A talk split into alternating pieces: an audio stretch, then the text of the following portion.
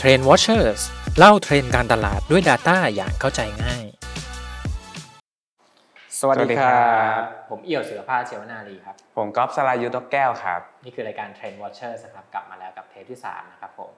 สิงหาคมที่ผ่านมาครับ มีข่าวใหญ่ของวงการ IT อยู่ข่าวหนึ่งนะครับ นั่นก็คือข่าวเกม Fortnite นะครับ มีการอัปเดตระบบภายในเกมนะครับที่ทำให้เกิดการซื้อขายสินค้า โดยใช้ระบบของทางบริษัทแม่นั่นก็คือ Epic นะครับเหตุการณ์ครั้งนี้เนี่ยทำให้เกม Fortnite เนี่ยถูกถอดออกจาก App Store ของ Apple นะครับรวมไปถึง Google Play ของอาตัว Google ด้วยนะครับ ว่าแต่ข่าวนี้มันสำคัญยังไง มันดูเป็นข่าวใหญ่ยังไงนะครับ จริง ๆ แล้วธุรกิจเกมนะครับถ้าจะมองไปในบ้านเราอะอาจจะยังเป็นที่ถกเถียงอยู่ว่าเกมเป็นสิ่งที่ดีหรือไม่ดี แต่ว่ากลุ่มนี้จริง ๆ แล้ว spending สูงครับในระดับโลกนะครับอุตสาหกรรมเกมเป็นหนึ่งในอุตสาหกรรมที่ รายได้สูงที่สุดนะครับใช่ผมครับแล้วก็เป็นอุตสาหกรรมที่แบรนด์และนักการตลาดให้ความสนใจอย่างมาก พอมีเหตุการณ์การเปลี่ยนแปลงครั้งนี้เนี่ยมาส่งผลหลายด้านมาก รวมไปถึงอาจจะส่งผลทางธุรกิจทางอุตสาหกรรมมันว่าได้เลยก็ได้ วันนี้เทปนี้เราจะมาทำความเข้าใจกับอุตสาหกรรมเกมมือถือกันครับผม ถ้าพูดถึงเกมมือถือนะครับ มันก็มีต้นกำเนิดที่ยาวนานก่อนหน้าที่จะมีสมาร์ทโฟนสินะครับแต่จุดเปลี่ยนสำคัญของเกมมือถือเนี่ยอยู่ในช่วงปี 2009 ครับ ก็คือช่วงที่ App Store ของ Apple นะครับ เปิดโอกาสให้มีการซื้อขายในเกมที่เรียกว่า in-app purchase นะครับ ก่อนหน้านี้ถ้าเกิดว่าเราเคยเล่นเกมมือถือ เราจะจำได้ว่ามันจะมีเกม 2 แบบอือฮึแบบแรกคือเกมฟรีนะครับก็เล่นฟรีครับพูดใช่ง่ายๆครับโหลดเข้ามาในเครื่องแล้วก็เล่นไปเรื่อยๆกับอีกแบบหนึ่งคือเกมแบบเสียตังค์ซึ่ง หน่วยของการเสียตังค์เกมสมัยก่อนเนี่ยถ้าเกิดว่าคนใช้สมาร์ทโฟนสมัยก่อนจะจำได้ว่ามันจะไม่แพงมากครับใช่0.99เหรียญ1.99เหรียญ แต่ถ้าเกิดว่าเป็นเกมที่ชื่อดังหน่อยก็จะแพงขึ้นมาหน่อยนะครับว่าบางเกมมีเสียเป็นรายเดือนก็มี ใช่ครับใช่ครับผม ทีนี้ระบบ in-app purchase เนี่ยคืออะไรมันก็คือการที่เราสามารถซื้อของสินค้าไอเทมภายในเกม หลังจากที่เราโหลดมาแล้ว นั่นแปลว่าเวลาที่เราโหลดดูใน App Store หรือว่าใน Google Play นะครับก็จะเห็นว่าเวลาที่เราเห็นเกมฟรีเนี่ยจริงๆแล้วมันไม่ฟรี ถ้าเกิดว่าเราอยากจะซื้อสินค้าเพิ่ม ต้องลองเข้าไปเล่นดูครับ แล้วจะรู้ว่าสายฟรีเนี่ยอาจจะไม่มีจริง ซึ่งถ้าเกิดว่าเล่นไปถึงครั้งหนึงเราจะเริ่มรู้ว่า ถ้าเราจะเล่นเกมนี้ให้เอ่อเรียกว่าชนะง่ายขึ้น ให้สบายขึ้นให้สบายขึ้นก็ใช้เงินทำงานไป ก็ต้องซื้อไอเทมมาใช่นี่ครับคือระบบของ in-app purchase แต่ถามว่าแล้วมันเปลี่ยนอุตสาหกรรมยังไง ก็ต้องบอกก่อนว่าเมื่อก่อนนี้เวลาเราซื้อเกมทีหนึ่งนะครับเราจ่ายเงินแค่ครั้งเดียว เงินก้อนนี้ก็จะถูกกระจายไปตาม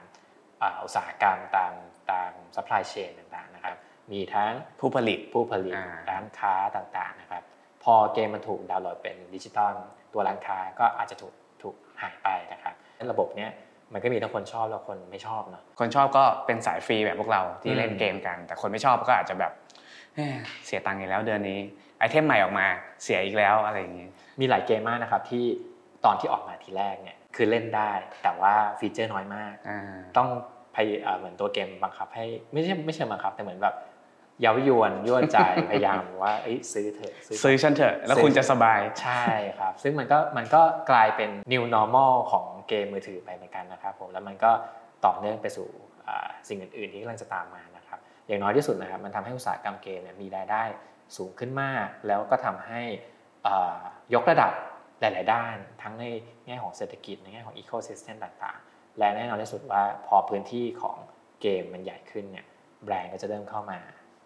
วิธีที่นักการตลาดมองเกมก็จะเปลี่ยนไปครับทีนี้ผมอยากให้กลับมาย้อนกลับมาที่ข่าวของฟอนไนอีกสักรอบหนึ่งนะครับถ้าเกิดว่าเราดูสัดส่วนรายได้ เอาเฉพาะ Apple App Store แล้วกันนะครับเวลาที่มีผู้พัฒนาเกมเนี่ย ทำเกมลงไปใน App Store เนี่ย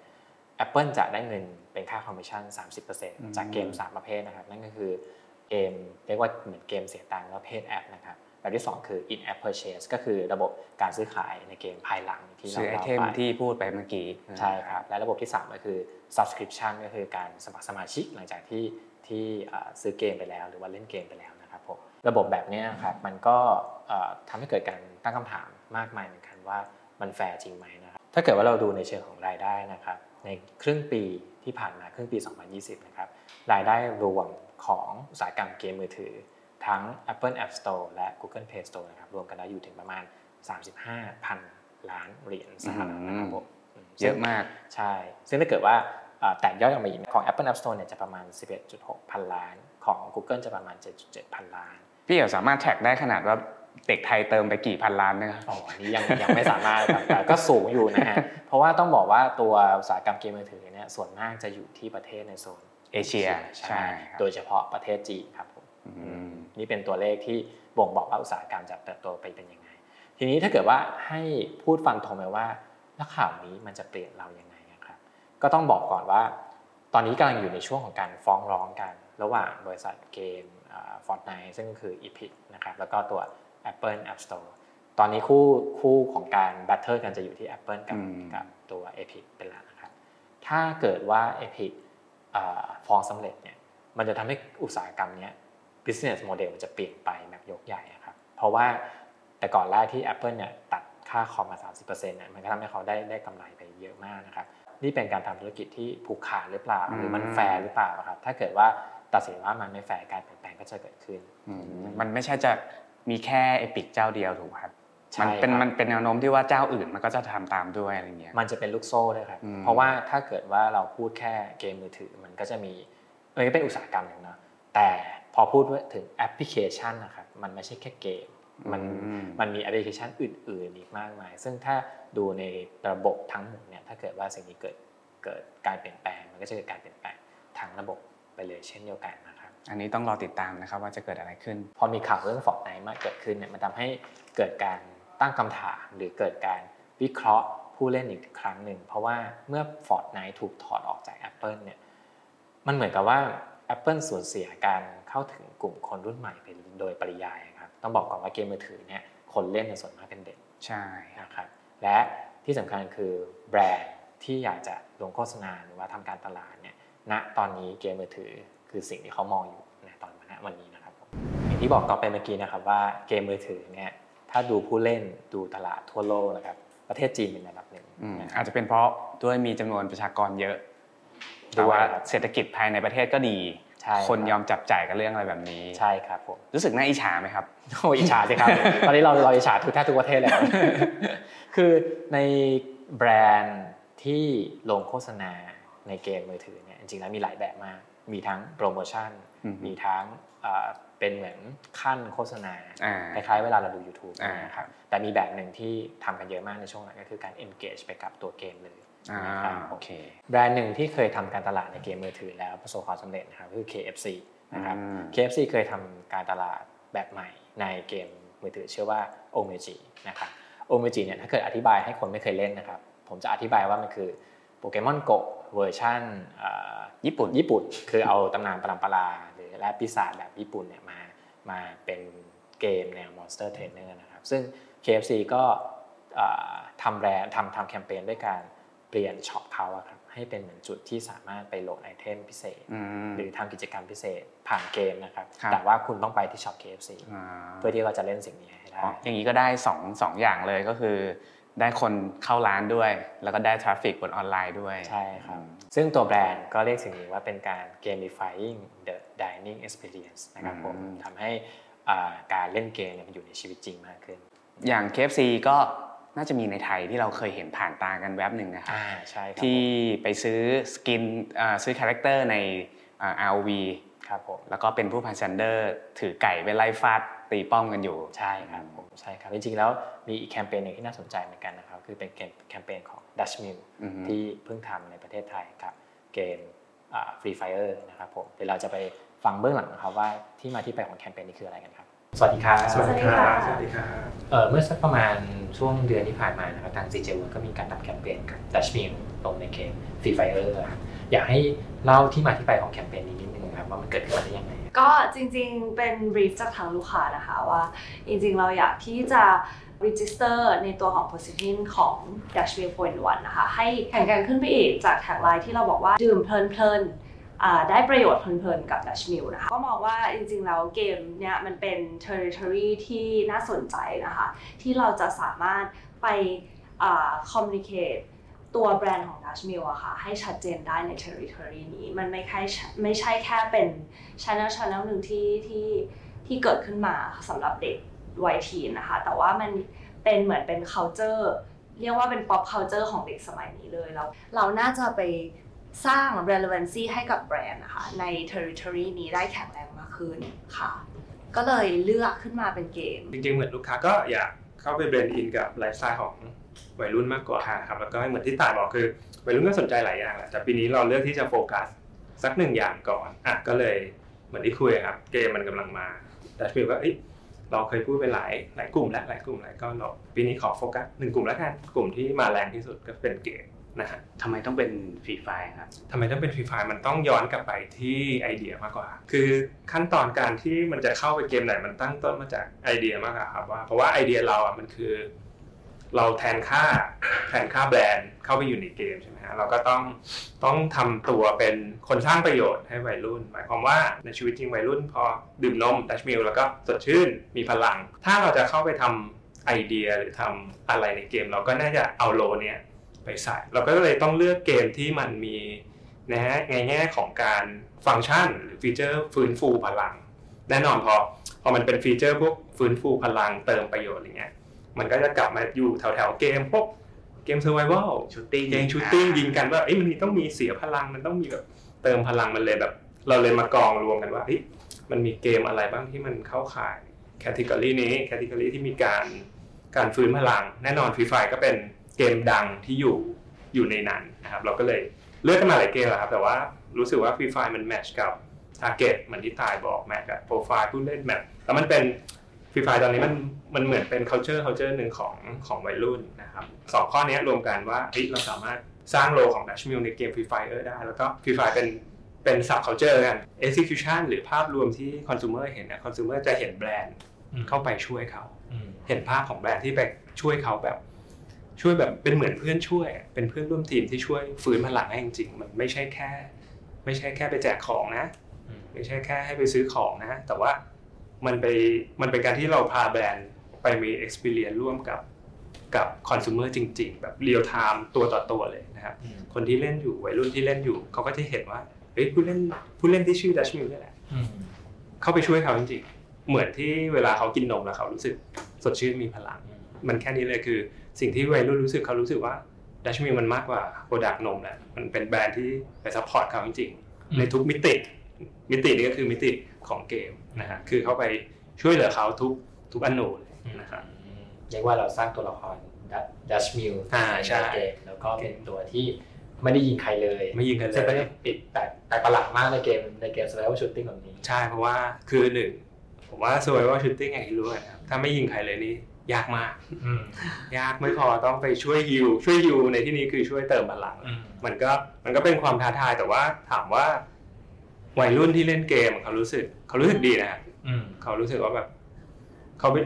แบรนด์ไปช่วยเขาจริงๆ มันไม่ใช่แค่ผู้เล่นธรรมดา แต่มันเขาจะ refer ถึงแบรนด์เอ้ย Dutch Mill มาช่วยเราแล้วอย่างเงี้ยมันเป็นผมว่ามันเป็นการ blend in เข้าไปอยู่ใน culture นะ culture เขาแล้วก็เป็นการสร้าง experience ร่วมร่วมกันแบบจริง ๆ นะครับ เบื้องหลังสาว Dutch Mill ที่เห็น อันนี้จะเป็นหนุ่มๆหมดเลยใช่ไหมครับมีสาวด้วยครับมีสาวด้วยสาวด้วยครับเป็นเป็นทีมทีม pro player ที่แบบก็มากมากมากหน้าหลายตาแต่ว่าต้องต้องมีฝีมือนิดนึงมีสาวจริงๆด้วย ถ้าถ้าไปถ้าไป track ดูตามพวกไลฟ์ที่มีการเล่นกับเกมแคสเตอร์อะไรอย่างเงี้ยตอนไปขายเราก็ทำให้เขาเห็นภาพรวมแหละครับว่าถึงแม้เราจะทำไปแค่เฉพาะจุดในเกมแต่ว่าเราทำแค่ในเกม แต่เราก็สามารถ amplify ให้ Public รู้ได้ว่าแบรนด์เนี้ยแบรนด์ Dutch Mill กำลังกำลังคุยอะไรกับวัยรุ่นกำลัง กำลังมี experience ร่วมกับวัยรุ่นยังไงทำให้ภาพรวมเห็นนะฮะทำทำจุดจุดหนึ่งให้ใหญ่โดยการทำแผนทำอะไรให้เรียบร้อยนะครับลูกค้าก็จะลูกค้าก็จะรู้สึกว่าเฮ้ยสิ่งอ่าสิ่งที่ทำอะมันไม่ได้เห็นแค่ในเกม มันเห็นเป็นวงกว้างถึงพับปิก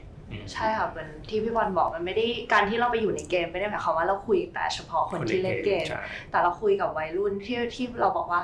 เฮ้ยเราอยู่ใน pop culture เนี้ยเราเป็นแบรนด์ที่ relevant กับ consumer มากเลยเพราะเรารู้ว่า pop culture ของเขาคืออะไรแล้วเราไปอยู่ตรงนั้น คนที่ไม่เล่นเกมอย่าง เราพูดถึงคนเล่นเกมมัน intensity ของการเล่นเกมมันไม่เท่ากันค่ะมีเกม caster ที่เล่นเกมแบบโหเก่งมากเป็น pro player มีคนที่เล่นแบบ casual คนเล่นรอกินข้าวหรืออะไรอย่างเงี้ยค่ะแต่มันเป็นเหมือนเป็น story มากกว่าที่เราบอกว่าวันเนี้ย consumer อยู่ตรงไหนเขาทำอะไรเราไปทำด้วยแล้วอยู่ตรงนั้นอย่างมีความหมาย แต่ว่าสุดท้ายแล้วอะมันก็จะต้องมีวิธีการที่จะทำยังไงให้เราคุยกับทุกคนที่เป็น target ของ Dash Mill เหมือนกัน ไม่ใช่แค่คนที่เล่นเกมเท่านั้น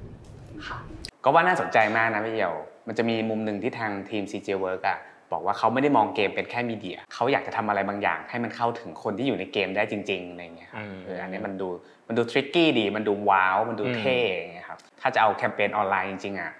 คนจะไป based on media กันเยอะครับเหมือนสร้างคอนเทนต์มาหนึ่งอัน กระจายโดยใช้ media ให้ได้เยอะที่สุด อะไรเงี้ยครับอืมแต่ว่าการทริกกี้แบบแบบที่ CJ ทำอะรู้สึกโอเคเลย ถ้าเกิดว่ามีสิ่งใดที่เขาคุ้นเคยอยู่ เขาก็จะใช้สิ่งนั้นไปเรื่อยๆครับแต่เมื่อมันมีสิ่งใหม่เข้ามาเนี่ยผมว่ามันก็น่าจะเป็นโอกาสที่ดีที่เราจะได้ลองใหม่ๆเหมือนกันนะครับผมก็อยากเห็นว่าถ้าเกิดว่าคนโฆษณามีการทำแคมเปญในเกมมือถือมากขึ้นเนี่ย ก็ตลาดก็ดูน่าสนใจนะใช่ spending สูงมากครับใช่ครับเด็ก ๆ เติมเกมเยอะมากนะครับ บอกเลยว่าเดือนเดือนๆหนึ่งคุณพ่อคุณแม่ผู้ปกครองเนี่ยแอบเช็คนิดนึงนะครับว่าลูกหลานตัวเองเติมเกมไปเท่าไหร่ครับเดือนหนึ่งสิ่งที่ผมได้จากการดูเรื่องแคมเปญที่ผ่านมาของเกมมือถือนะครับผมว่าหลักๆมีสองข้อเนอะข้อแรกก็เหมือนที่ CJ เวิร์พูดก็คือ เขาคิดที่ไอเดียก่อนนะเขาไม่ได้คิดจากว่าจะลงเกมอะไร แต่คิดก่อนว่าไอเดียตั้งต้นที่มาจากแบรนด์ที่มาจากโจทย์อีกทีหนึงเนี่ย ไอเดียเนี้ยเหมาะกับเกมแบบไหนอืมอืมการที่สองคือผมคิดว่าการเข้าใจเกมสำคัญมากนะครับ เพราะถ้าเกิดว่าคุณไม่เข้าใจเกมเนี่ยทำอะไรลงไปเนี่ยคนเล่นเกมก็ไม่ได้อยากเล่น ไม่ได้อยากที่จะมีส่วนร่วมด้วยนะครับผมทีนี้นอกจากเกมมือถือครับมีเรื่องหนึ่งที่ผมอยากจะเล่าให้ฟังด้วยนะครับ ก็คือเป็นสิ่งที่เรียกว่า gamification หรือว่าตัวคำว่า gamify ที่ผมพูดไปเมื่อกี้นี้นะครับผมจริงๆ gami- gamification เนี่ยเป็นสิ่งที่เราได้ยินกันมาบ่อยขึ้นเรื่อยๆนะครับ อธิบายให้เข้าใจง่ายเนี่ยมันคือมันเหมือนเอาความรู้สึกตอนเล่นเกมอะครับมาเป็นแรงบันดาลใจในการทำกิจกรรมอื่น ๆ ที่ไม่ใช่เกมอะครับก็คือเอาเกมมาต่อยอดถูกป่ะพี่ใช่ใช่ทีนี้หัวใจของมันก็คือว่าทำกิจกรรมอื่น ๆ ที่ไม่ใช่เกมเนี่ยมันมีอะไรได้บ้าง ถ้าเกิดว่าเราดูรอบตัวเราอะครับ ถ้าเกิดเราเจาะไปที่วงการการตลาดเนี่ยเราจะพบหลักๆเนี่ยผมว่าเราจะพบ gamification เนี่ย อยู่ 2 ข้อในการหลักๆ ข้อแรกคือเอาหลักการของการเล่นเกมไปอยู่กับการใช้ในการเทรนนิ่งคนในองค์กรนะครับให้เดาก็คือน่าจะเป็นพวกความสนุกอะไรอย่างนี้ใช่ไหมใช่ครับ เพราะหัวใจของ gamifi- gamification เนี่ยคือเขาต้องการเอาความรู้สึกสนุกตอนเล่นเกมนะครับมาใช้กับการทำกิจกรรม เพื่อเป้าหมายอะไรบางอย่างนะครับเวลาที่เรา training คนในองค์กรนะครับสมัยก่อนก็อาจจะเป็นการมานั่งฟังสัมมนาหรือเลคเชอร์แล้วก็หลับอ่า ใช่คลาสสิกมากนะ gamification คือพยายามจะทำกิจกรรมอะไรบางอย่างที่เป็นเกมนะครับ แบ่งกลุ่มกันคนในองค์กรอ่าทำอ่าเหมือนทำกิจกรรมเล่นเกมกันแต่ว่าเป็นเกมที่มีเป้าหมายบางอย่าง เพื่อเรียนรู้อะไรบางอย่างที่จะได้กลับมา แล้วก็กลับมาสู่อ่าธุรกิจธุรกิจด้วยอ่านะครับนี่คือสิ่งที่ที่เราเห็นบ่อยๆการที่สองคือทำในเชิงทำธุรกิจนั่นแหละครับ แต่ว่า engage กับลูกค้าในรูปแบบใหม่นะครับ ถ้าผมยกตัวอย่างง่ายๆเลยก็คือตัวอ่าวิธีการเล่นแบบสะสมแต้มนะครับว่าอืม point ต่างๆนะครับหลักการของ gamification เนี่ยอย่างที่ผมบอกเลยมันคือความสนุก ซึ่งไอความสนุกเนี่ยเวลาเราเล่นเกมภาษาครับถ้าถ้าเกิดคนเคยเล่นจะรู้ว่าการได้ level up ตัวเองขึ้นไปเรื่อยๆเนี่ยมันมีความรู้สึกเหมือนเราได้พัฒนาต่างอืมๆตัวสิ่งเนี้ยเขาก็เอาสิ่งเอาเอามาเล่นกับตัวการทำโปรโมชั่นกับลูกค้า อย่างเวลาที่เราทำอ่าเล่นตัวแอปพลิเคชันอย่าง Nike อะครับที่มีการอ่า ให้เราสามารถเข้าในกลุ่มที่มีการแข่งขัน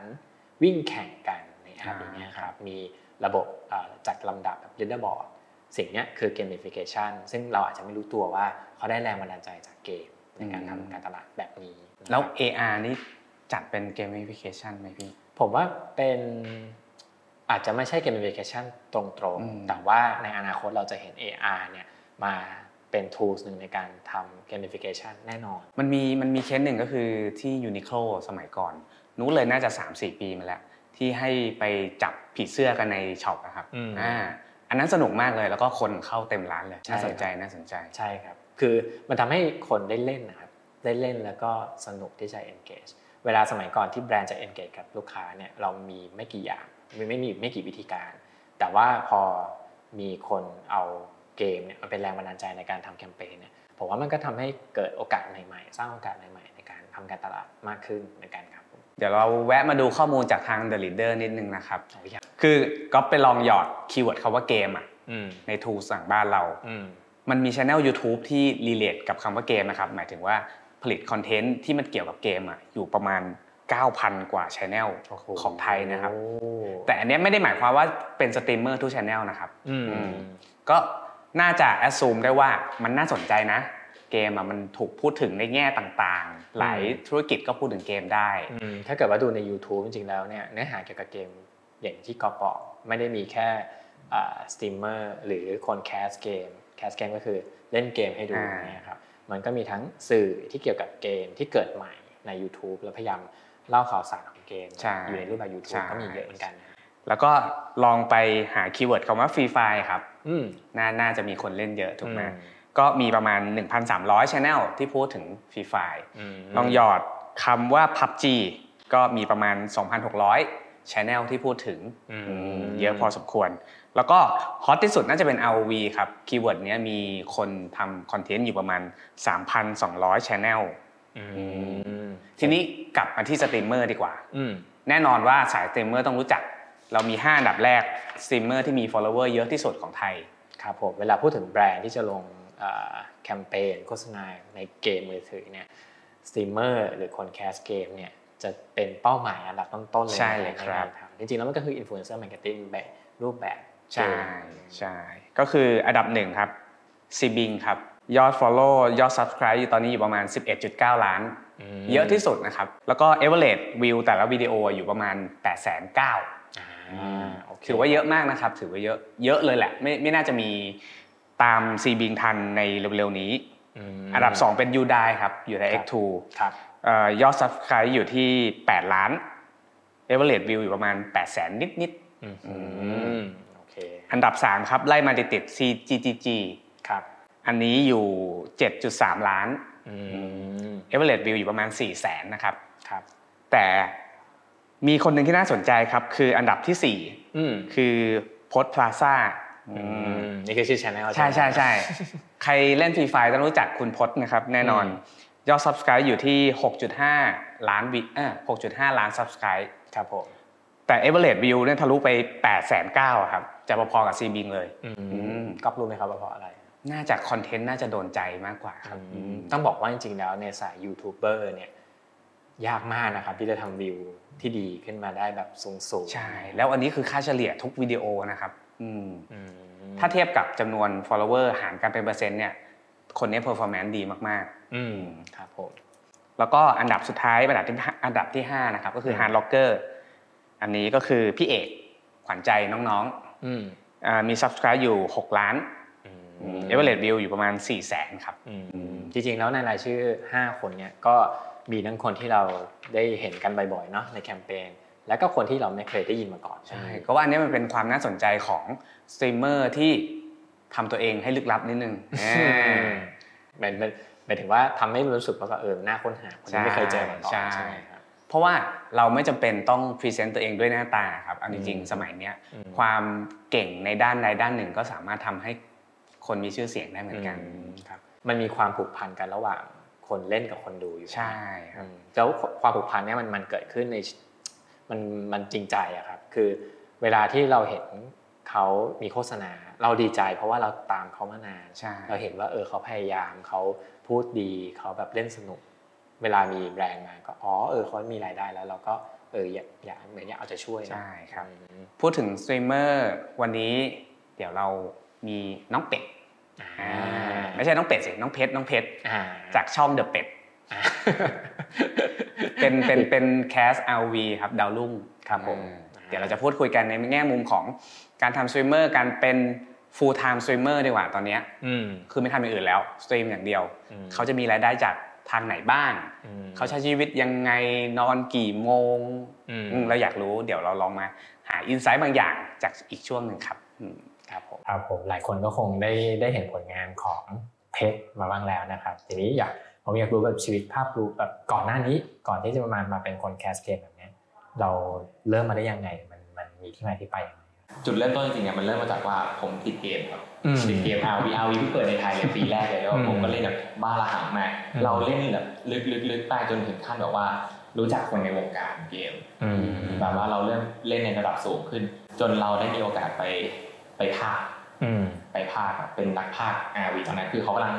กำลังจะเริ่มมีการจัดการแข่งขันอะไรเงี้ยอืมเราเลยได้ไปภาคพอเราได้ไปภาคปุ๊บก็เริ่มมีคอนเนคชั่นกับกับคนอื่นเขาอะไรอย่างเงี้ยครับว่าได้เริ่มรู้จักคนนั้นคนนี้ หลังจากนั้นภาคก็ผันตัวมาเป็น GM ก็คือเข้าไปทำงานในในบริษัทการีนาเลยอะไรอย่างเงี้ยครับอืมไปทำมาได้สักปีหนึ่งหลังจากนั้นก็ออกมาทำเป็นสตรีมเมอร์เต็มตัวครับอืมถามเพชรนิดหนึ่งเวลาเป็น marketing บริษัทเกม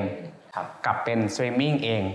ความต่างมันอยู่ตรงไหนล่ะครับ จริงๆแล้วผมว่าการเป็น marketing หรือการเป็นสตรีมเมอร์มันมีความคล้ายกันอยู่ครับตรงที่ว่าเวลาเราเป็น marketing นะครับในบริษัทเนี่ยเราต้องรู้ทุกเรื่องเกี่ยวกับวงการเกมเลยครับว่าเทรนด์เป็นยังไงลูกค้าชอบแบบไหน แล้วเราน่าจะเจาะกลุ่มตลาดอะไรยังไงอะไรอย่างเงี้ยครับการก็คือมันเหมือนกับว่าเราต้องเอาตัวไปขลุกอยู่กับเกมนั้นๆ แล้วก็ต้องรู้ลึกรู้จริงเกี่ยวกับวงการนั้นๆอะไรอย่างเงี้ยครับตอนผมมาเป็นสตรีมเมอร์มันก็เหมือนกันครับ คือผมก็ต้อง รู้ว่ากลุ่มลูกค้าผมเป็นใคร คนดูเป็นใคร แล้วเขาชอบที่จะดูอะไรอะไรอย่างเงี้ยครับ ก็ต้องศึกษาเหมือนกัน มันก็เลยเหมือนกับว่าจากการที่ประสบการณ์จากการทำ marketing มา ก็สามารถมาใช้ในสตรีมเมอร์ได้เหมือนกันครับเหมือนกับว่าเหมือนกับตอนนั้นเราทำให้บริษัท ตอนนี้เรามาทำบริษัทตัวเองละ เหมือนเข้าไปเอาความรู้ก่อนแป๊บนึงจริงๆแล้วคนที่ชอบเล่นเกมก็จะมี ความฝันว่าอยากจะเอาเกมเป็นอาชีพเนาะใช่ซึ่งเพชรได้ทำทั้งสองอย่างนะครับ คือได้อยู่ได้อยู่ทั้งบริษัทเกมด้วย แล้วก็ได้เล่นเกมทั้งวันจนสามารถสร้างรายได้ได้ใช่ชีวิตจริงของสตรีมเมอร์มันเป็นยังไงฮะเศร้าขนาดนั้นเลยเหรอเพชรจริงๆผมต้องบอกว่าใครอยากจะเป็นสตรีมเมอร์นะครับไม่ได้ง่ายนะครับทุกงานทุกงานไม่ได้ง่าย มันจะมีคำพูดหนึ่งที่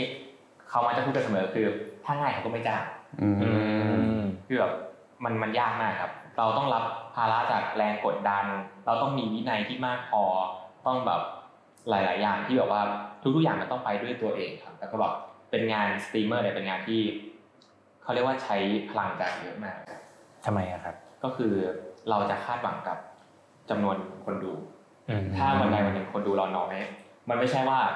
มันอาจจะพูดว่าเอ้ยวันนี้คนดูน้อยไม่เป็นไร แล้ววันหน้าเราทำใหม่ มันไม่ใช่อย่างนั้นครับ มันยิ่งน้อยเราจะยิ่งดาวน์อืมแล้วยิ่งรู้สึกว่าเฮ้ยตรงไหนเราทำไม่ดีวะตรงไหนเราผิดอะไรวะอะไรเงี้อืยมและที่สำคัญคือการเล่นสดด้วยใช่ไหมใช่ครับอืมก็คือแบบสมมติว่าวันนี้เราพูดอะไรไม่ดีออกไปแล้วทำให้คนดูเขาไม่ชอบตัวเราอะไรเงี้ยอืมครับเรากลับไปแก้ไขมันไม่ได้อืมสิ่งที่เราทำได้คือไม่ละเอาใหม่ทำใหม่อืมอย่างเงี้ยแต่ว่ามันก็จะเป็นเขาเรียกว่าเป็นแผลในใจอืมที่แบบว่าเราเคยทำพลาดไปแล้วอะไรเงี้ยครับอืมสตรีมเมอร์จริง ก็เล่นเกมทั้งวันถ้าแบบคนที่ทำเป็น full-time จริงๆอะจะเล่นเกมตกวันก็แบบห้าถึงหกชั่วโมงขึ้นไป หรือบางคนแบบแปดเก้าสิบก็มีนะครับครับสนใจที่เพชรบอกว่าสตรีมเมอร์ต้องมีวินัยนะวินัยวินัยของคนเล่นเกมคือยังไงอ่าจริงๆแล้วเนี่ยก่อนหน้าเนี้ยผมไม่ไม่ได้มีชื่อเสียงเลยอืมผมทำมาหนึ่งปีเต็มๆก่อนหน้านี้ที่แบบว่าคนดูหลักหลักสิบหลักห้าสิบแปดร้อยบ้างอะไรเงี้ยสองร้อยบ้างฟุกๆ ซึ่งมันน้อยมากครับมันไม่ได้ดังแล้วมันก็ทำแบบ เพราะว่าผมไม่มีวินัยอืมเหตุผลหลักคือ มันเล่นกับพฤติกรรมของคนนะครับ มันก็เหมือนกับรายการทีวีรายการหนึ่งถ้าสมมติเรามาบ้างไม่มาบ้างขึ้นไม่ตรงเวลาบ้างอะไรอย่างเงี้ยครับ คนก็ไม่ได้อยากจะจดจำรายการเรา คนก็ไม่ได้ติดที่ตัวเราอืมแต่ถ้าเรามาเรามาตรงเวลาเรามาเวลานี้ เรามาประจำคนก็จะรักที่ตัวเรา เราเขาจะรู้สึกว่าเอ้ยพฤติกรรมของเขาเนี่ย เหมาะกับเหมาะกับ มาดูช่องเราอะไรอย่างเงี้ยครับอันนี้สังเกตได้จริงๆเพราะว่าก๊อฟเองก็เป็นคนที่ตามสตรีมเมอร์ LOV นี่แหละ พวกแก๊งแก๊งเพชรแก๊ง PJY ใจร้าวอะไรอย่างเงี้ยครับก่อนหน้านี้สักปีหนึ่งการไลฟ์มันยังไม่ได้มีแบบเป็น pattern ว่าทุกหนึ่งในหนึ่ง week จะไลฟ์วันไหนเท่าไหร่บ้างอย่างเงี้ยครับอืมแต่ว่าสังเกตได้ที่ผ่านมาก็คือ อาจเจอกันทุกวันจันทร์เจ็ดโมงเช้าหรืออะไรอย่างเงี้ยครับมันจะมี pattern มากขึ้นเออดูเขามีความเป็นแบบมีระเบียบวินัยมากขึ้น ทีนี้ถ้าเกิดว่ายอดวิวเนี่ยคือสิ่งที่ตัดสินอาชีพเรานะครับแล้วเพชรดูวิธีการอะไรหรือยังครับว่าทำยังไงถึงจะได้ยอดวิวมาทุกครั้งในการเล่นจริงๆสตรีมเมอร์เนี่ยผมแบ่งออกเป็นประมาณสามสายอืมนะครับคือคนที่ดูอยากจะดู stream ครับคือหนึ่งเนี่ยเขาจะดูคนเก่งอืมคนเก่งระดับ pro player คือพวกเนี้ยไม่ต้อง entertain มาก ไม่ต้องพูดอะไรเยอะแค่มาเล่นให้ดูเล่นแบบโชว์ความโชเซียนว์ให้ความดูใช่ไหมเซียนโชว์ความเก่งคนก็นั่งดูแล้วเพราะว่าคนเล่นเกมส่วนใหญ่ก็อยากจะรู้ว่า เล่นไงถึงจะเก่งขึ้น อย่างที่สองก็คือสตรีมเมอร์สาย entertain อืมอันนี้ผมก็คิดว่าผมน่าจะอยู่ในจากพวกนี้อืมก็ entertain ก็คือเป็นพวกที่แบบว่า อะไรก็ได้ที่มอบความสุขให้กับคนดูอืมเช่นแบบโวยวายเช่นแบบตลกโปกฮาหยอดมุกอะไรอย่างเงี้ยครับหรือแม้แต่แบบ พวกที่แบบว่า แต่งตัวแบบตลาดตลาดอะไรเงี้ยมาสตรีมอะไรเงี้ยอืมก็มีเหมือนกันมีช่วงหนึ่งผมเคยแบบใส่บิ๊กส้มเป็นกระเทยด้วยก็คือแบบเราทำอะไรก็ได้ให้คนดูแบบสนุกอะคนดูสนุกอันนี้ก็จะเป็นสายสายที่สองสายที่สามคือสายอบอุ่นอืมสายอบอุ่นนี้ก็จะเป็นสายแบบว่าอ่านทุกคอมเมนต์เลยอ่านทุก comment อ่าใครมีดาวก็จะมีแบบลูกอ้อนลูกอะไรอย่างเงี้ยเรียกว่าสายดีเจสายพวกนี้จะได้ได้การ support เยอะอ๋อใช่ครับ ซึ่งแต่ว่า ทั้งสามอย่างเนี่ยถ้าเราอยากจะได้คนดูมากขึ้นนะครับ เราก็ต้องแบบว่าเหมือนกับพยายามจับกลุ่มให้ได้ว่าแบบคนเขาชอบอะไรในตัวเราอืมมันเริ่มจากตัวเราก่อนว่า ถ้าเราไม่ได้มีของไม่ได้มีความให้รู้สึกแบบน่าเป็นอินฟลูเอนเซอร์อะครับอืมมันก็ยากอืมจริงๆจริงๆถ้าเกิดว่าคุณผู้ชมได้ลองชมสตรีมเมอร์ของของเพชรเนี่ย สักครั้งหนึ่งก็จะก็จะเข้าใจสิ่งที่เพชรพยายามอธิบายเนาะอย่างเช่นเช่นผมยกตัวอย่างหนึ่งว่าสตรีมเมอร์เล่นเกมทีหนึ่งก็หลายชั่วโมงอยู่ใช่แล้วการที่จะ entertain คนให้อยู่กับเราในช่วงเวลานั้นมันยากมาก ยากมากครับคือ ถ้าคนที่เข้ามาดูถ้าเป็นเราอะครับ สมมติว่าเราสมมติถ้าในอย่างยกตัวอย่างเกม RV ที่ผมเล่นใช่ไหมครับถ้าสมมติเราเล่นแล้วเราตายอะครับเราตายตัวละครเราตายปุ๊บอืมสิ่งที่เกิดขึ้นคือคนก็จะปัดออกอ๋อ คนจะปัดออกคนไม่ได้อยากจะดูแบบตายตายก็คือแบบเอ้ยมึงกะคือแบบเขาไม่ได้สนใจหรอกว่าว่าไอตอนนั้นเราโดนลุมกี่ตัวเราอะไรเงี้ยเขาไม่ได้ดูรูปเกมขนาดนั้นเขาแค่รู้สึกว่ามึงกะกูไม่ดูแล้วกฎข้อแรกของสตรีมก็คือห้ามตายใช่ไหมไม่ตายคือห้ามเดทแอร์ครับหรือแม้แต่ว่าบางทีอ่าจะมีแบบบางช่องอืมเขาจะเป็นสาย อันนี้เป็นรุ่นพี่ผมนะอืมคือชื่อพี่บีนะครับเขาจะเป็นสายหัวร้อน กับจะมักจะพูดอะไรให้มันแบบหัวร้อนปั่นป่นคนดูอะไรเงี้ยอืมเขาจะจะมีเทคนิคว่าถ้าสมมติเขาตายเนี่ยเขาจะบ่นบ่นแบบบ่นคนดูบ่นเกมบ่นนั่นบ่นนู่นบ่นนี่แล้วก็แบบว่าพูดพูดพูดให้คนรู้สึกแบบอยากจะเอ้ยมึงจะบ่นอะไรต่อวะอะไรเงี้ยก็จะเป็นอย่างนี้มันก็มีหลายสาย แอบได้ยินแว็บหนึ่งที่เพชรบอกว่าครับถ้าอ้อนเก่งอ่าเหมือนว่าเอาใจ comment เก่งอืมก็จะมีคน support เยอะอืมนั่นแหละครับ สิ่งสำคัญเลยของสตรีมเมอร์คือการ support กลับมาที่คำถามครับเพชรีมเมอร์ใช้ชีวิตเลี้ยงชีพยังไงครับ เริ่มต้นเลยจากการเป็นสตรีมเมอร์เนี่ยรายได้เนี่ยจะมาจากการ support ครับก็คือการ donate donate จากคนดูครับ ก็คือถ้าเป็นในระบบที่ผมอยู่ในแพลตฟอร์มที่ผมอยู่คือ Facebook ใช่ไหมครับ ก็เขาจะคิด 100 ดาวนะครับ100 ดาวเนี่ยเราจะได้1ดอลอืมเขาอาจจะซื้อร้อยดาวจากจากสมมติถ้าซื้อผ่านมือถืออาจจะแพงขึ้น ซื้อผ่านคอมก็อาจจะเท่านู้นเท่านี้ แต่โดยประมาณแล้วก็คือ เขาจะหักไปประมาณ 30%ครับอือฮึเป็นบุ๊กเอาไป 30% 70%เข้าเรา เคยได้ดาวเยอะสุดเดือนหนึ่งเท่าไหร่ครับ เดือนหนึ่งเหรอครับ ก็ประมาณเฉียดสองแสนก็มีครับอืม2 0 0แสนดาวสองแสนดาวครับอืม2 0 0แสนดาวลองคิดกันเอาเองนะครับว่า2 0 0แสนดาว turn กลับมาตัดไป 30%เนาะครับอืมกลับเป็นเงินเท่าไหร่ แล้วแล้วอย่างนี้เวลาที่เราทำรายได้ขนาดเนี้ยครับคือเอ่อผมสงสัยอย่างอย่างเรื่องแบรนด์ที่มาลง โฆษณากับกับกับสตรีมเมอร์เนี่ยครับอย่างเพจนี่เคยรับงานลูกค้าบ้างไหมครับเคยครับ ส่วนใหญ่แล้วแบรนด์ที่มาโฆษณากับกับทางสตรีมเมอร์ก็จะเป็นเกมใหม่เกมที่เปิดใหม่ๆหรือเกมที่เขาอยากจะทำการตลาดอยากจะแบบโปรโมทนะช่วงนั้นอะไรอย่างเงี้ยครับอืมก็จะแบบมาโปรโมทให้เราเล่นอะไรเงี้ยลองเล่นเกมนี้ดูเราแบบชวนชวนให้เขาเข้ามาดาวน์โหลดเกมของเขาอะไรเงี้ยครับอืมจะเป็นเกมในส่วนมากแต่พวกสินค้าก็มีมาบ้างอืมมีมาบ้างล่าสุดเหมือนจะ มีพวกมีโกนหนวดเข้ามาไว้ก่อนเลยแล้วยังไงครับคือสตรีมไปก็ต้องโกนหนวดไปนะครับหรือว่าเรามีหลักการยังไงในเขาการเขาก็เขาอย่างงานล่าสุดก็แบบเขาอาจจะบอกต้องการแบบว่าอยากจะให้โพสต์รูปตอนเราโกนหนวดอะไรอย่างนี้อ๋อแล้วก็ตอนเราสตรีมแล้วก็อาจจะพูดถึงสินค้าเขานิดหน่อยอืมแต่ว่ามันแล้วแต่ว่า แล้วแต่ว่าสินค้าไหนเขาชอบอะไรไงเขามีอยากจะได้แบบไหนมากกว่าอืมแต่อันนี้ที่ก๊อฟสังเกตอะมันจะมี Product ประเภทเครื่องดื่ม ที่ดื่มได้ทั้งวันอย่างเงี้ยครับอืมอันนี้จะเข้าสตรีมเมอร์เยอะมากใช่ครับสังเกตว่ากินกินเอ้ยเล่นไปอืมเล่นเล่นปุ๊บยกมาดื่มอ่าอะไรอย่างเงี้ยครับ tie-in ไปเนียนอืมๆจะเห็นแล้วตอนนี้จะเริ่มเยอะมาก มันมีเอ่อหลักการหรือว่ากฎในการรับงานลูกค้านะครับสำหรับในวงสตรีมเมอร์อืมจริงๆแล้วงานของสตรีมเมอร์สตรีมเมอร์ไม่ได้หาเองครับเราเราจะมีแบบจะมีพวกเอเจนซี่อะไรเงี้ยครับเขาจะบอกว่าหางานมาให้จะโยนงานมาให้แบบนี้เรารับไหม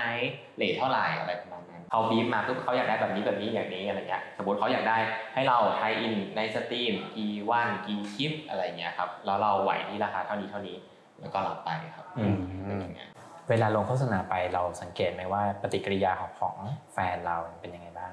ส่วนใหญ่แล้วผมคิดว่าสมัยนี้คคนไม่ไม่ไม่ได้อยากจะชอบการแบบ tie-in ขนาดนั้นอะไรครับเขาชอบการขายตรงๆมากกว่า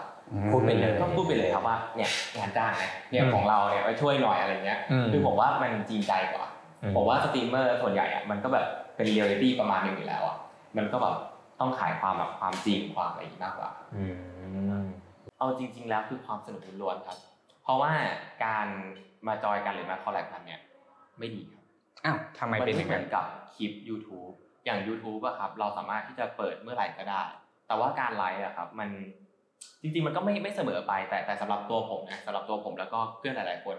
การมา collab กันนะครับเสน่ห์ของการสตรีมหรือการไลฟ์อะครับ มันคือปฏิสัมพันธ์กับคนดูครับอ๋อแต่พอเรา collab กันปุ๊บ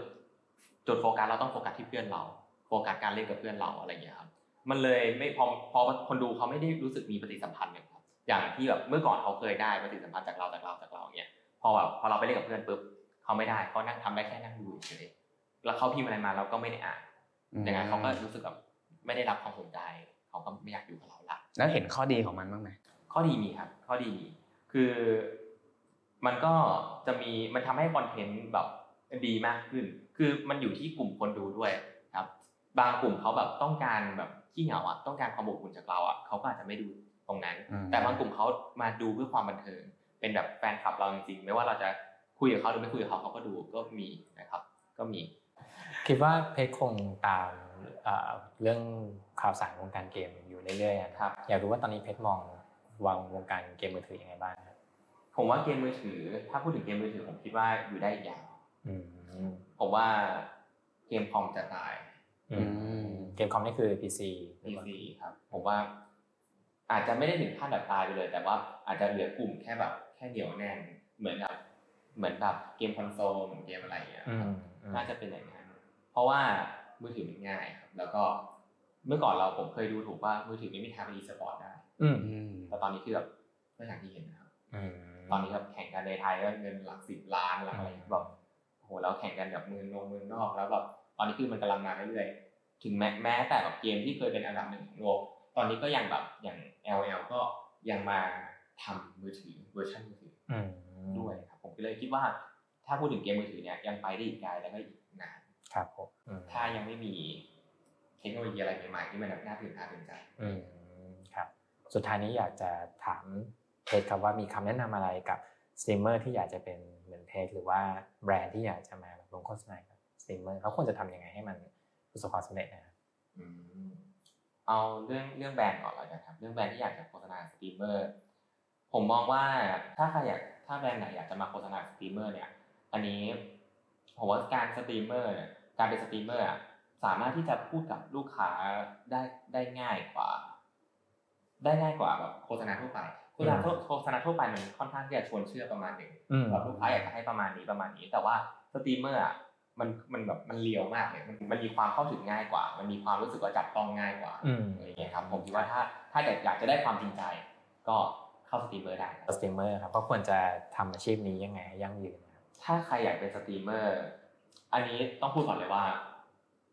ฝากไปถึงทุกคนเลยที่อยากจะเป็นสตรีมเมอร์อย่างที่ผมบอกช่วงต้นว่าการเป็นสตรีมเมอร์ไม่ได้ง่ายครับไม่ไม่ง่ายเลย ทุกอย่างมันยากหมดนะครับ แล้วก็ คนที่ประสบความความสำเร็จในวงการเกมจริงๆอะสมมติสตรีมเมอร์มีหลักร้อยเปอร์เซ็นต์อะมันประสบความสำเร็จประมาณห้าเปอร์เซ็นต์จากทั้งร้อยนะครับที่แบบสร้างรายได้ได้จริงแบบแบบจริงๆจังๆ แล้วสามารถที่จะเลี้ยงครอบครัวได้เป็นงานจริงจังผมว่ามันน้อยไม่เหมือนถูกหวยเลยอะ แต่ถ้า คุณไม่ทำอะไรเลยอะโอกาสก็ศูนย์อืมแต่ถ้าเริ่มทำมันก็เป็นอาจจะเป็นศูนย์จุดหนึ่งแต่มันก็มีโอกาสอืมแล้วคราวนี้พอถ้ามีโอกาสเข้ามาในชีวิตแล้วอะก็ทำมันให้เป็นทำมันให้ให้เต็มที่อะครับ ต้องมีแบบอันดับแรกสตรีมเมอร์ต้องมีวินัยเหมือนกับงานอื่นๆครับสตรีมเมอร์อาจจะได้เปรียบตรงที่เรื่องของแบบว่าเฮ้ยจะพักเมื่อไหร่ก็ได้นี่จะหยุดก็หยุดจะไปไหนก็ได้แต่อันที่จริงแล้วอะมันก็ต้องมีวินัยเหมือนกับงานอื่นอืมๆเพียงแค่ว่างานอื่นๆงาน routine อะไรเงี้ยเขาแบบ fix มาแล้วว่าต้องทำงานแปดโมงเช้าถึงห้าโมงเย็นหรือสิบโมงถึงทุ่มอะไรเงี้ยนะครับ แต่สตรีมเมอร์อะเราก็แค่ไปกำหนดเวลาเองอืมแต่สำคัญคือวินัย แล้วก็จิตใจที่แข็งแกร่งนะครับ เพราะว่าต้องเจอเรื่องอะไรที่แบบมันบั่นทอนจิตใจเยอะมากนะครับ สู้ๆครับอืมนี่คือชีวิตของสตรีมเมอร์ของจริงนะครับยังไงวันนี้ก็ขอบคุณเพชรมากเลยนะครับที่มามาเอ่อเล่าเรื่องชีวิตของตัวเองให้เราฟังนะครับ ขอบคุณครับครับ เพชรฝากพื้นที่โฆษณาไว้นะช่องก็ฝากช่องเดอะเป็ดด้วยนะครับสตรีม LV นะครับเป็นหลักนะครับ แล้วก็เกมอื่นๆนะครับ ที่ข้างล่างนี้เลยนะครับเดอะเป็ดแฟนเพจนะครับข้างล่างนี้ครับขอบคุณครับหลังจากได้รู้เรื่องเกมมือถือมากขึ้น ผมเชื่อว่าหลายคนน่าจะมองเห็นมันในโอในแง่ของโอกาสใหม่ๆมากขึ้น ใช่ครับผมว่าอืมจริงแล้วถ้าดูตามประวัติศาสตร์ของการตลาด เราก็จะพบว่ามันมีเรื่องใหม่ ๆ เกิดขึ้นในโลกอยู่เสมอครับ มีพื้นที่ใหม่ ๆ มีเครื่องมือใหม่ ๆ และคนแรก ๆ ที่จะกระโจนเข้าไปเนี่ยแม้จะเป็นผู้กล้าที่ไม่รู้ว่าข้างหน้าเป็นยังไง แต่ถ้าลองเข้าไปแล้วเนี่ยเขาจะเป็นคนแรกที่เริ่มทำสิ่งนี้ก่อนใช่ครับ แล้วก็อย่าลืมว่าทุกวันนี้เราเด็กๆโตขึ้นทุกวันนะครับ เด็กสมัยนี้ spending สูงนะครับถ้าเกิดว่าเข้าตาจนว่าเอ้ยหาลูกค้าไม่เจอเลยนะครับ มองมาทางมือถือของคุณนะแล้วลองเปิดเกมเล่นดูแล้วก็จะพบว่ามีอะไรมากมายซ่อนอยู่ในนั้นใช่ครับ การเติมเกมแต่ละครั้งแต่ละเดือนนะครับ ถ้าคุณ track ได้ คุณจะรู้ว่ามันมีมูลค่ามหาศาลจริงๆครับ ติดตาม Trend Watchers รายการที่จะอัปเดตเทรนด์การตลาดด้วย Data อย่างเข้าใจง่าย ทุกวันพฤหัสสัปดาห์เว้นสัปดาห์นะครับ ทางช่องทางของ The Momentum นะครับรอไลน์เวลาประมาณหนึ่งทุ่มตรงครับผม แล้วก็เพื่อนๆคนไหนนะครับที่สนใจ Data ทางด้านการตลาดนะครับจากแพลตฟอร์มโซเชียลมีเดียต่างๆ สามารถเข้ามาติดตามกันได้ที่เพจ The Leader SE นะครับเราอัปเดตกันทุกวันศุกร์10โมงเช้าครับครับผม Trend Watchers ตอนต่อไปจะเป็นเรื่องอะไรก็รอติดตามกันนะครับผม สวัสดีครับ สวัสดีครับ